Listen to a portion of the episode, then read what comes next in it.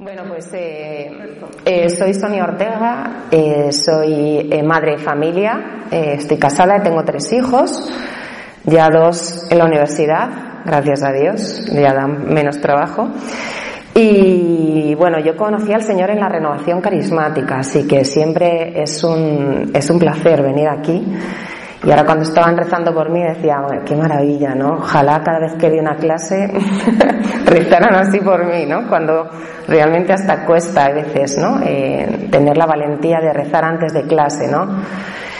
Y, bueno, pues eh, eh, el Señor en un momento de mi vida, yo era zafata de vuelo, y el Señor en un momento de mi vida mm, me hizo ver que mi vida personal y mi vida laboral iban por dos, por dos caminos distintos, ¿no?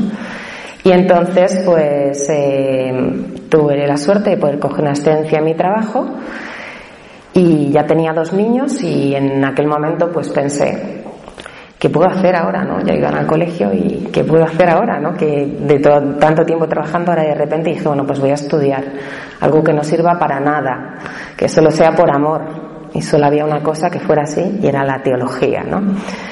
Entonces, eh, bueno, pues eh, empecé a estudiar teología en San Damaso eh, y lo que más me gustó fue la filosofía. Entonces, en los primeros años estuve muy tentada de dejar la teología por la filosofía Finalmente hice las dos a la vez y eh, al final descubrí que no hay nada más profundo en este mundo que la Sagrada Escritura, ¿no?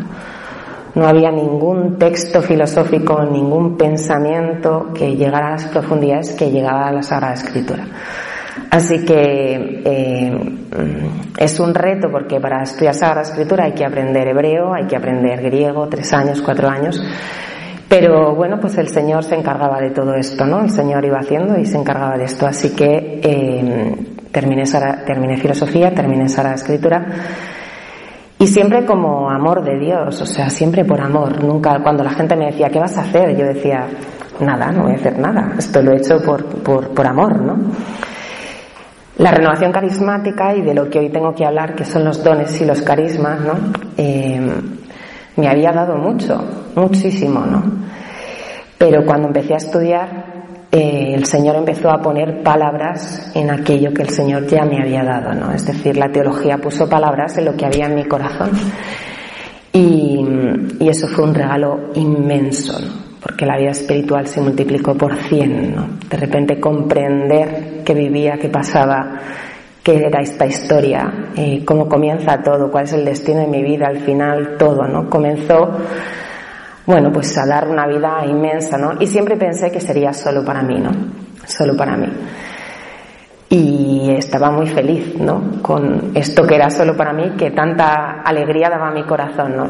Hasta que el Señor poco a poco me fue empujando, ¿no? Empujando hacia afuera, ¿no? Me fue mostrando el camino que tenía que seguir, ¿no? Entonces, bueno, eh, me empezaron a pedir dar clase, primero día clase a los seminaristas de Madrid que tenían dificultades con los estudios. Entonces, bueno, hice más de madre que de profesora, ¿no? Es muy bonito porque es verdad, ¿no? Los chicos entran al seminario muy perdidos y el primer año de teología pues empiezan a estudiar teoría del conocimiento, lógica, metafísica, ¿no? Se les va la devoción al suelo por completo, ¿no? Y bueno, pues por las tardes les ayudaba eh, con estas cosas, ¿no? Y me di cuenta que, mm, que lo que había recibido lo tenía que dar, ¿no? Y no era tanto lo que había recibido a nivel académico, sino a nivel personal, ¿no? Es decir, que nadie enseña de verdad lo que no vive, ¿no? Y durante ese tiempo em, yo les decía a ellos, yo lo que quiero mostraros es lo que tiene que ver esto con vuestra vida. Luego aprender a aprobar el examen ya os enseñaré la última semana, ¿no? Entonces les parecía como un super plan, ¿no? Y así estuvimos tiempo, ¿no? Y yo disfruté mucho, fueron dos años, tres años. Y poco a poco el Señor me siguió pidiendo remamar adentro, ¿no? Remamar adentro y más, ¿no? Bueno, esto que es un proceso largo, ahora soy eh, profesora de San Damaso, eh, doy eh, introducciones a la escritura, pentateuco y proféticos en ciencias religiosas. Eh, para gloria de Dios. Este año también en, en, la UNIR, en la Universidad de La Rioja, doy Pentateuco con Agustín Jiménez y doy un montón de clases sobre todo a la vida consagrada, ¿no? Clarisas, Mater Salvatori, em, hermanitas de los ancianos desamparados, misioneras de la caridad, o sea, ha sido como eh, como una oleada, ¿no? Si no quería de esto, pues eh, mucho más, ¿no? Y aprendí justamente esto, ¿no? Que el Señor nos da para ponernos a su servicio, ¿no? O sea, la vida espiritual eh, y todo, ¿no? En la vida de Dios no es un recibir, sino un dar, ¿no? El sentido de todo es, es, es el contrario, ¿no? Es el de dar, ¿no? Todo aquello que yo pensé que el Señor me regalaba, pues me pidió ponerlo en práctica. Entonces, bueno, pues eh, aquí estoy. No, ahora ya estoy muy trillada, ya son muchas clases, ya me es fácil, pero en un principio me fue muy costoso y muy doloroso porque todo el estudio de la Sagrada Escritura em, había ido unido a una vida interior, ¿no? Es decir, eh, lo que yo estudié, lo estudié preguntándome sobre mi vida y sobre aquello que me cuestionaba, ¿no? Desde las cosas más fundamentales, las preguntas más básicas, hasta las más personales, ¿no? Y la teología fue haciendo en mí, eh, pues, un camino que luego mostrar hacia afuera es como desnudarte delante de todo el mundo, ¿no? Es decir, en vez de enseñar el libro eh, tal cual, eh, pues yo ponía mucho de mí, ¿no? Y eso me daba cuenta que era eh, que, que, me, que me, me, costaba mucho trabajo, ¿no? Las primeras clases las empecé a dar así oficialmente en los máster de Juan Pablo II para las familias, las clases de Sagrada Escritura, ¿no? Y, y yo ahora, claro, soy madre de familia, ¿no? Hay tantas cuestiones que me planteaba, que quería contar, que quería ver, enseñar cómo había entendido, cómo había comprendido, ¿no? Es decir, la vida del espíritu eh, te da una vivencia que uno no puede callar, que uno no puede ocultar, ¿no? Y que junto al estudio, al saber, pues eh, es un regalo muy grande de Dios aprendí que la fe y la razón van inseparablemente unidas. Y cuando yo comencé la renovación carismática tenía 17 años, ¿no? Eh, todo esto de los dones, los carismas, la vida del espíritu, ¿no? Eh, incluso dentro de la iglesia, bien lo sabemos, está muy matizado, tremendamente matizado, ¿no? Y tenemos una sociedad muy racionalista, ¿no? Tremendamente racionalista, donde todo lo que no puedo mentir, medir, pesar, contar, todo lo que no es políticamente correcto, como que no se puede hacer y no se puede expresar, ¿no?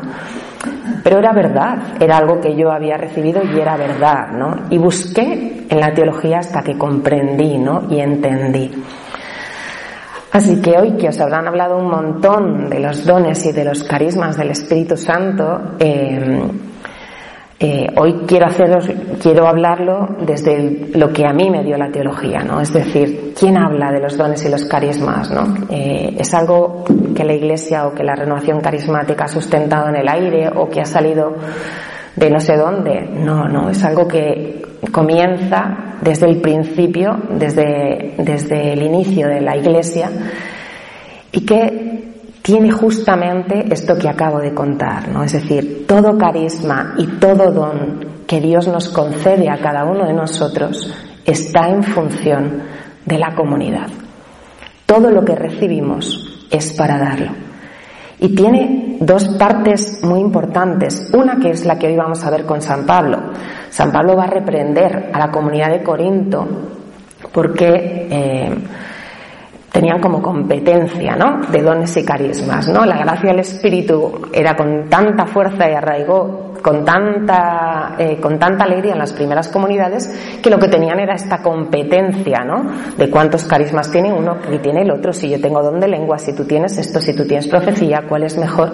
Y vamos a ver cómo San Pablo va a ordenar esto, ¿no? Esta es la función. Pero también el texto bíblico nos va a mostrar lo contrario nos va a mostrar cuántas veces recibimos dones y carismas y no los ponemos al servicio de los demás, ¿no?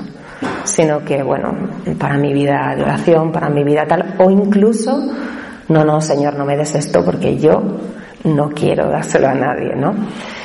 Eh, esa fue mi propia experiencia, por eso he empezado también un poco con el testimonio, ¿no? Es decir, mi propia experiencia es esta, ¿no? Es decir, Señor, que a gusto estoy con todo lo que tú me das, pero cómo, cómo ponerlo al servicio de los demás, ¿no? Cómo exponerme a los demás y mostrar a todos eh, esto que tú me has dado, ¿no? Primero me moría de la vergüenza, ¿no? Me daba una vergüenza horrible. Segundo, el papel que me ha tocado no es fácil, ¿no? Es decir, mujer, laica, profesora de Sagrada Escritura, es como, es que es como inencajable. Todos mis profesores de Sagrada Escritura, todos son sacerdotes, han sido sacerdotes y, así es, ¿no? Es decir, era todo muy difícil, muy difícil. Pero sentí, ¿no? Y el Señor me empujó y bueno, pues aquí estoy para gloria de Dios, ¿no?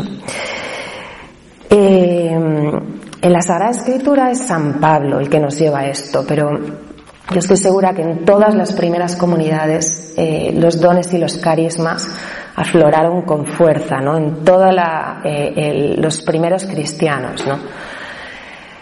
Eh, sabemos, es decir, la revelación comienza con la creación, concluye con Cristo, ¿no? La revelación es la autodonación de Dios, ¿no? Es decir, Dios se nos da y tiene un momento culmen esa donación, que es la encarnación. En el momento en el que Dios se da con más fuerza, con más cercanía, es la encarnación. Se hace hombre para que el hombre pueda conocer de tú a tú a Dios, ¿no? Y la, eh, el testigo privilegiado de esta revelación es la Sagrada Escritura.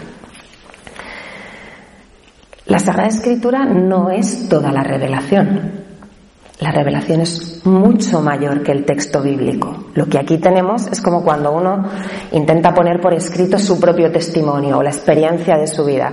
Las palabras siempre limitan, ¿no? Dirá el Evangelio de San Juan. Muchas otras cosas hizo Jesús, ¿no? No tendríamos libros en este mundo para llenarlas, ¿no? La revelación es mucho mayor que el texto escrito. Pero el texto escrito es el testigo privilegiado de esta revelación. ¿no? Si queremos saber qué ocurrió, si queremos saber si Dios nos habla y si Dios nos sigue hablando, esto está en la Sagrada Escritura. Eh, nos cuesta mucho acceder a la Sagrada Escritura, ¿no? Muchos alumnos me dicen, eh, es, que, es que no es fácil, no es fácil. Los textos no se entienden muchas veces, ¿no? No es un libro eh, como los demás. No, claro que no lo es, ni mucho menos, ¿no? Tiene un autor humano y tiene un autor divino. Y lo que nos ocurre, y lo sé, y lo digo por experiencia propia, ¿no? Es que muchas veces eh, nos olvidamos de uno u otro. La mayoría de la exégesis hoy la interpretación bíblica se basa solo en una parte muy racional, ¿no? Se basa mucho en los estudios históricos, filológicos, arqueológicos, entonces los comentarios bíblicos que nos llegan son súper pobres, súper secos y, como que a uno no, le calientan el corazón, no, no, no siente más. Pero nos pasa también lo contrario y esto nos pasa dentro de la Iglesia Católica. Rezamos mucho, invocamos al Espíritu Santo, pedimos al Señor que nos ayude, ¿qué tal? Pero primero no abrimos la Biblia porque Mm, ¿Para qué? ¿No? ¿Para qué? Y segundo, no sé ni lo que pone, o sea, no sé ni, ni lo que tengo delante, ¿no? Nos falta mucha formación, mucha formación. Yo cuando empecé a estudiar me di cuenta que, que no sabía nada, ¿no? Que no sabía nada y que me estaba perdiendo mucho, ¿no?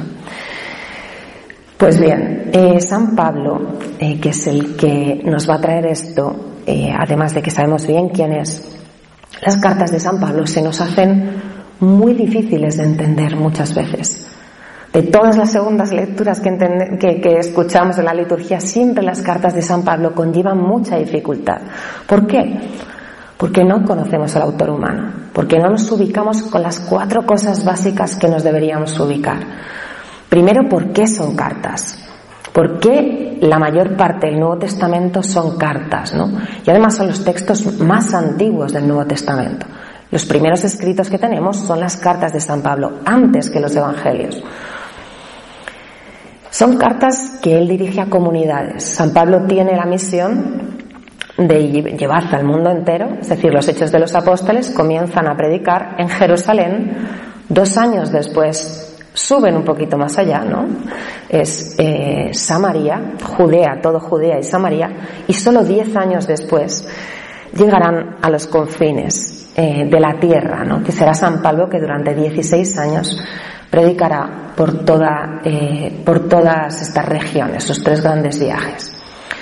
Él funda comunidades y estas comunidades incipientes comunidades, ¿no? Donde no tienen lógicamente todo lo que nosotros tenemos ahora, pues surgen conflictos en las comunidades, surgen dudas en las comunidades. Y estas comunidades le escriben cartas a Pablo, que lógicamente no están dentro del canon bíblico, no son palabra de Dios, pero por las, cartas, cuando leemos las cartas, nos damos cuenta, sobre todo hoy que vamos a ver 1 Corintios, nos damos cuenta que eh, San Pablo constantemente dice, y sobre este asunto y sobre el otro asunto, es decir, son una contestación a problemas que se dan dentro de las comunidades que él ha fundado. Si no tenemos en cuenta esto, no entendemos eh, cuáles son estos problemas, ¿no? ¿Qué, ¿Qué es lo que me está diciendo la carta? La carta a los Corintios es realmente bella. Siempre digo que es casi un pecado no haber leído esta carta pero si encima eres de la renovación carismática y no has leído los capítulos del 12 al 14, es pecado seguro. Porque eh, es el fundamento, ¿no? Es el fundamento de, que esto que vivimos dentro de la renovación era algo real que se daba entre los cristianos y además de una manera impresionante, ¿no? Toda la carta a los Corintios, toda la primera carta a los Corintios em, empieza a resolver dudas, ¿no? Hay divisiones dentro de la comunidad, tienen problemas dentro de la comunidad, sobre todo con los predicadores. Uno de Apolo, recordamos bien, ¿no? Yo soy de Apolo, tú eres de Pablo, ¿no? Problemas que hoy tenemos igual, exactamente igual, ¿no? Y Pablo viene a mostrar algo, Pablo es un sabio, ¿no? la teología de Pablo es que es impresionante y Pablo viene a mostrar, ¿no? Ninguno de nosotros tenemos nada que no hayamos recibido. Nada. Por lo tanto, da igual que te predique Apolo, que te predique Pablo, que te predique quien te predique, ¿no? El único importante es Cristo, ¿no? Es el primer problema que viene a resolver en esta carta, ¿no? La sabiduría de los predicadores y cómo el predicador es un siervo de Cristo, ¿no? Es el primero que tiene que estar al servicio y el primero que tiene que humillar humillarse para poder recibir esta gracia y transmitirla a los demás, ¿no? Luego vienen otros problemas más concretos dentro de la carta, ¿no? Em, se va a hablar de abusos, ¿no? De incesto, em, que tiene que resolver y tiene que mostrar y lo hace con mucha dureza, ¿no? Con mucha dureza. Y va a hablar sobre, que también lo conocéis bien, el matrimonio y la virginidad, ¿no? La elección, ¿qué es mejor? ¿No? Le preguntan los corintios a Pablo, ¿qué es mejor? ¿Casarse o ser consagrado, ¿no? Una vida célibe. Probablemente a Pablo, alguien de la comunidad, probablemente alguien joven, le escribiera una carta, ¿no? Contando, ¿no? Sabemos que los matrimonios eh, eh, en esta época siempre estaban amañados, vamos, quiero decir. Siempre se buscaba rápidamente que los jóvenes se casaran con unos con otros, ¿no? Y de repente llega Cristo, ¿no? Llega Cristo y todo el cristianismo y cambia, cambia por completo la visión de todo, ¿no? Y a Pablo se le pregunta sobre esto, ¿no? Sobre qué es lo que tienen que hacer, ¿no? Y él contesta, ¿no? Contesta y aquí además nos da eh, testimonio de su celibato. Eh, llegamos al capítulo 12. Bueno, el 9 es impresionante, pero eh, llegamos al capítulo 12 y comienzan a hablar de los carismas. Hay un problema también con los carismas dentro de la comunidad y con los dones del Espíritu Santo dentro de la comunidad. Y San Pablo comienza a explicar. Dice así. Hay diversidad de carismas, pero un mismo espíritu. Hay diversidad de ministerios, pero un mismo Señor. Y hay diversidad de actuaciones, pero un mismo Dios que obra todo en todos. A cada cual se le otorga la manifestación del Espíritu para el bien común. Esta es la clave. Y así uno recibe del Espíritu el hablar con sabiduría otro el hablar con inteligencia, según el mismo espíritu. Hay quien por el mismo espíritu recibe el don de la fe y otro por el mismo espíritu don de curar. A este se le ha concedido hacer milagros, a aquel profetizar, a otro distinguir los buenos y malos espíritus, a uno la diversidad de lenguas, a otro el don de interpretarlas. El mismo y único espíritu obra todo esto, repartiendo a cada uno en eh, perdón, repartiendo a cada uno en particular como él quiere. Es decir, los dones del Espíritu no son los siete dones del Espíritu, sino es mucho más allá. Es todo aquel que Dios quiere darnos a cada uno de nosotros para bien de la comunidad.